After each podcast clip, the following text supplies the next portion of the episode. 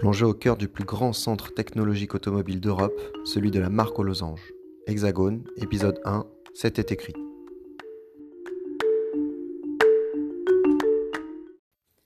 Avant d'être la ville de l'automobile, Guyancourt était dédié à un autre type de transport.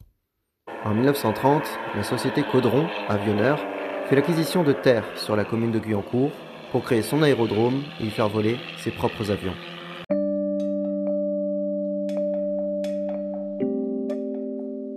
Peine trois ans plus tard, la société Caudron est en difficulté financière. Leur sauveur, Louis Renault. Ce dernier achète Caudron et y trouvera des avantages. L'aérodrome devient alors l'aérodrome Caudron-Renault. Premier avantage, Renault négociera pour que Caudron n'utilise que des moteurs Renault. Autre opportunité pour la marque aux losanges, entrer au capital d'Air France. Ce lien avec l'aviation relie Renault à d'autres constructeurs automobiles qui, avant de créer des voitures, construisaient des moteurs d'avion. Enfin, Renault utilisa la célébrité d'Hélène Boucher, aviatrice essayiste de la société Caudron.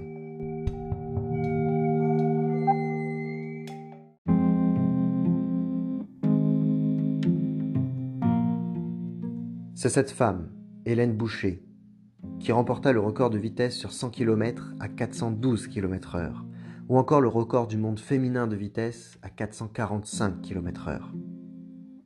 Celle-ci se tua à Marly-le-Roi en se crachant. Pour Renault, cette aviatrice est une vitrine pour promouvoir sa voiture sport de prestige, la Viva Sport. C'est d'ailleurs Marcel Riffard, chef du bureau d'études Caudron, qui l'a dessinée. Ce dernier n'est autre que le concepteur du Rafale, navire amiral de l'armée de l'air française.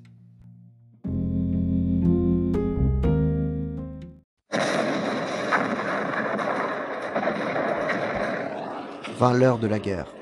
C'est stratégiquement que les Allemands s'installèrent sur l'aérodrome de Guyancourt pour y stationner leurs avions et leurs troupes, mais aussi y stocker essence et munitions.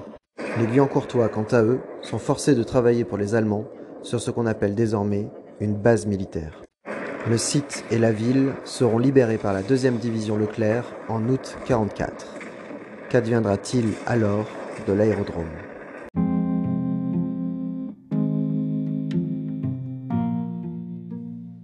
Le terrain est déminé en 1946 et ouvert à l'aviation civile. Le 1er octobre 1989, l'aérodrome est fermé pour raisons de sécurité. Ses activités sont transférées à Étampes et Toussus-les-Nobles. Sur les anciennes pistes sont construits les quartiers de l'Europe et Villarroy.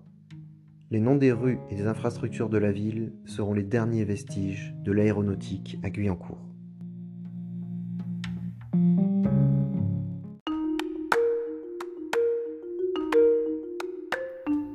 Finalement, c'était écrit.